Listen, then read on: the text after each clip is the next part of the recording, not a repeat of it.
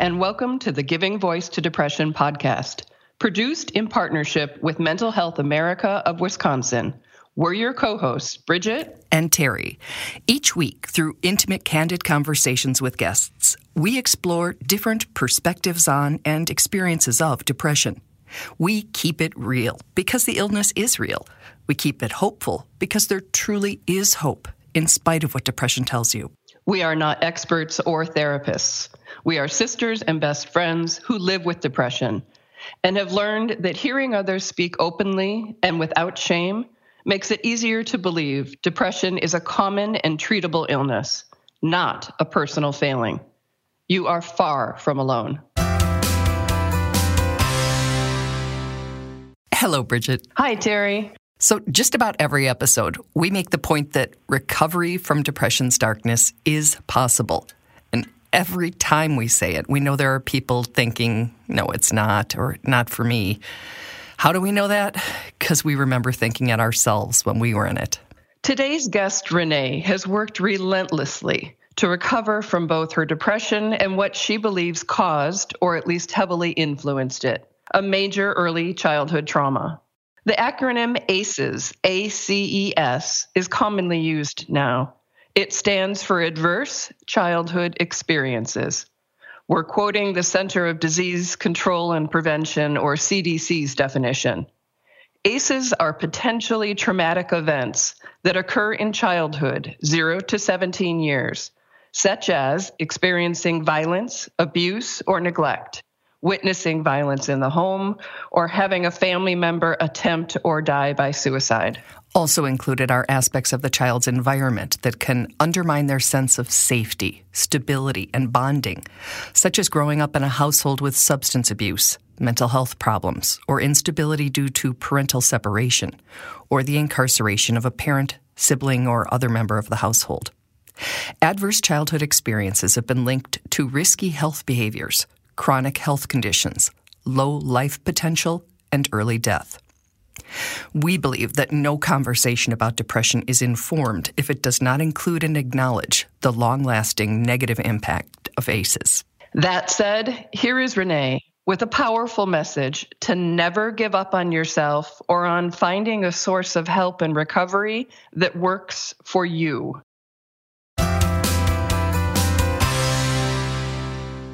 Right. Um, well, my interaction, my relationship with depression is very complicated.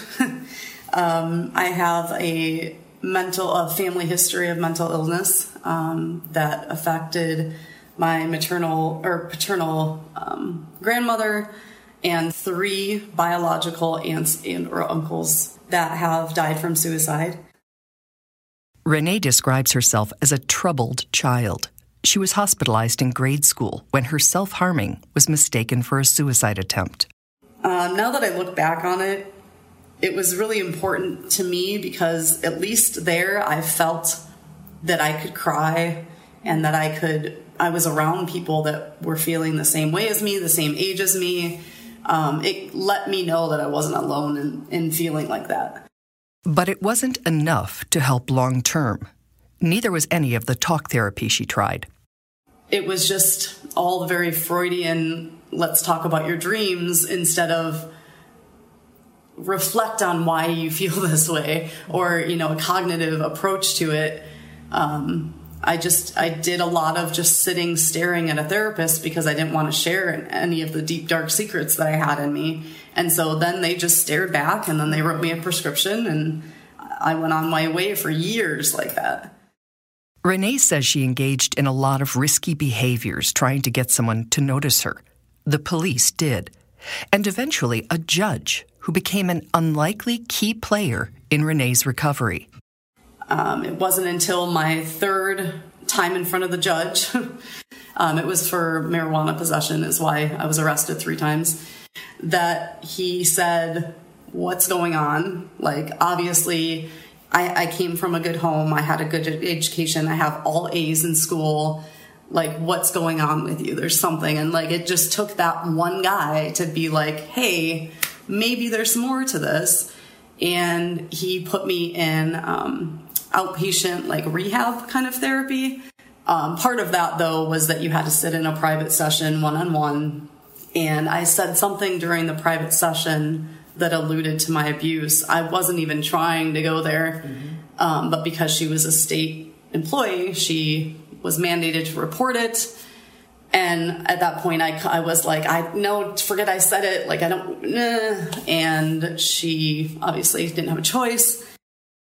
That report led to a family dividing trial against a relative who Renee says sexually abused her for more than a decade, starting when she was just three years old. Come to find out, he was tested in like kindergarten for like being a sociopath because he had tendencies of hurting animals and things. And they decided to leave me with him all summer, every summer. So it was it was a not just like once a year kind of thing. It was constant um, for those years. So obviously that sets in all kinds of emotions and all kinds of like guilt and shame and you know those are monsters those are like catalysts for depression but it wasn't until i got to the heart of that is why i have these negative feelings. That's why I feel so small and, and dark and I'm, I'm not happy. I don't enjoy things anymore, is because I hadn't dealt with any of that. For decades, Renee tried to deal. She tried different meds, different therapists, and different types of therapies before she finally found the right fit, which was the result of an aha moment after a conversation with a friend. Like she was saying something like, you know, that why don't you just get over it? That was a long time ago put it behind you. And I was trying to get her to understand the impact that it had on me. And um, the way that she tried to be sympathetic just really made me realize I needed to be surrounded with people that had similar experiences. Mm-hmm. Because unless you have that experience, you, no matter how much you try to understand it, you can't. So that made me look for support groups in the area. Through those groups, Renee's focus and understanding shifted. And I, I don't want to I don't want to put this blanket statement out there, but for me specifically, depression is it was like the side effect of me not or the symptom of me not dealing with the trauma. Hmm. The trauma was the illness, and the depression was the side effect hmm. or the symptom of it. Um, I don't know that I would have had depression had I not been through what I went through. Um, so I guess therapy is the way to deal with the, the illness, not just the symptoms. And I feel like, and I know that, I mean, depression has many faces. For me personally, though, that's, I, I couldn't have dealt with the depression without dealing with the trauma. The There Renee's about to reference is a local organization that provides support and education for sexual abuse survivors. And I called there, and I mean, that was a really scary first step to take. I mean, it's a scary process to go through to like touch it at all. You know, a lot of survivors completely detach that part of themselves and to like decide to voluntarily go back and open this crazy, scary door that you've mentally blocked is terrifying. Um, but once I got there and I started some individual therapy and then the group, the group therapy is enormous because as this podcast I'm sure does for people, it lets you know that there's other people that feel the exact same way as me. And even if their stories are different, you know, it's the emotions and the, the heart of it that is very similar and to just have somebody validate you in that way that like, I'm not crazy. It's not that I'm just taking this too hard. Like this is a real thing that causes a real impact and, and real devastation. Another thing that has helped Renee find herself is art therapy, which was a real stretch for a person who never considered herself creative. It doesn't have to be art. You don't have to like think, oh well, I have to frame this and put this on the wall. It's just an expression of color and and feeling. It you know, like my first um, project that my therapist gave me was to take a poster board and outside or somewhere that you don't mind getting messy, take eggs and dip them in paint and throw them at the poster board.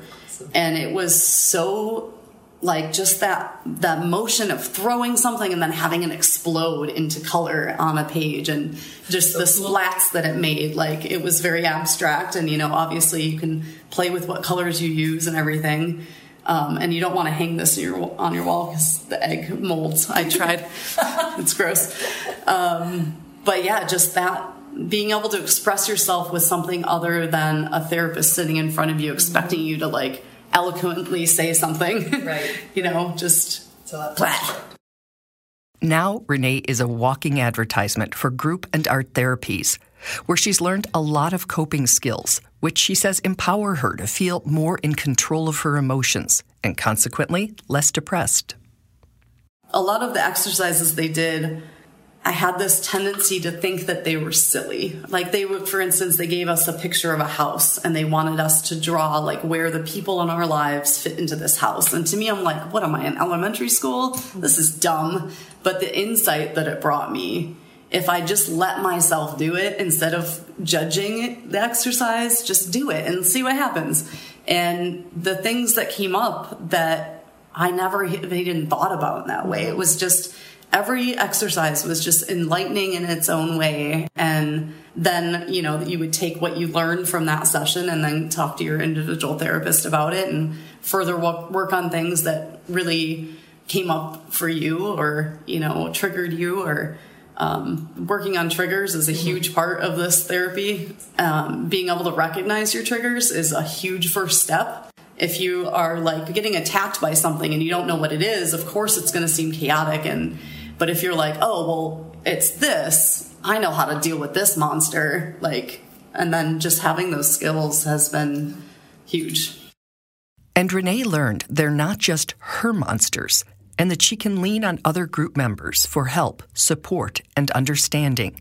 The value of peer support. Group therapy is definitely for sexual trauma. I feel like it is the only thing that has worked for me. Mm-hmm. And if I if anybody listening to this is struggling with that and you think it sounds scary and like oh that sounds dumb or whatever, it's not. It's it's so supportive and just having someone to when I feel triggered to text and be like, "Hey, I feel this way." And instead of having to explain everything of like why I feel this way or blah blah blah blah blah, it's just they just say, "I know, I'm sorry. You want to hang out?" They already get it to that point and then it's just a sharing and getting it off your chest and just saying it out loud. The disclosure part um, of group can share as much or as little as you want but just saying it out loud to someone that nothing's going to happen. You're not going to have to go to trial afterward. You're just going to have supportive people around you to just hear you. Having found support, Renee is now in a place to offer it. And it's it's all because I finally found the therapy that works for me. And it's not cookie cutter. It's not going to work for everybody. You know, art therapy to some people sounds like a nightmare or maybe they are artistic so they're like, "Well, that's dumb. I do that every day." You know, maybe something more factual is for that person then. Even though it sounds like, "Yeah, that's not for me. That's somebody else." I am living proof. I used to be that person and thought that I was just stuck in that well forever and it was never going to get better. And now I just I see how other people react to anxiety and depression and I just think like, man, that used to be me and I'm just my mental attitude is just so different. It's like I'm a different person. And while you're on that frustrating, disheartening search for what works for you, be gentle with yourself. Your depression is an illness that is not your fault. Another part part of remembering when I was depressed, heavily depressed, just the whole that whole shame of it. Um, if you're listening to this, I just I don't want you to feel like there's anything wrong with how you feel. It's um, a lot of times a chemical imbalance that you literally have no control over, or there's a reason for it, and then that needs to be addressed. You know, whether it's trauma or you know whatever abusive situations you might have had in your life or experiences. Um, but there's nothing wrong with how you feel. So don't feel like you can't talk about it or get help. Don't feel like you have to keep it in this dark place as a secret or something that you don't talk about to your friends or your family, those are the people that need to hear you. Because, you know, a lot of times people like to think that everything's okay. And if you ask, How are you doing? and you say fine, because that's what everybody's response is, they're not going to dig into it too much. People don't want to go into the places that are uncomfortable unless you bring them there. So if you say, you know, actually today I'm feeling kind of shitty, that will start a conversation, hopefully, with that friend of yours. And then you can talk about it more instead of just making everything okay all the time. Everything's not okay all the time. And the people in your life should understand that. And a lot of times they just need to hear you say it. They don't know until you say it. You know, they don't know that you're feeling sad because you're you're really good at putting on a, a face. Everybody is. Everybody's good at hiding those dark feelings and so, unless you actually say it or confide in someone about that, it's never going to be heard. So, just, I guess, try to get over the nervousness or um, making waves. You know, nobody wants to make waves, nobody wants to say, I'm not okay today, but it needs to happen. It needs to happen. Thank you very much, Renee.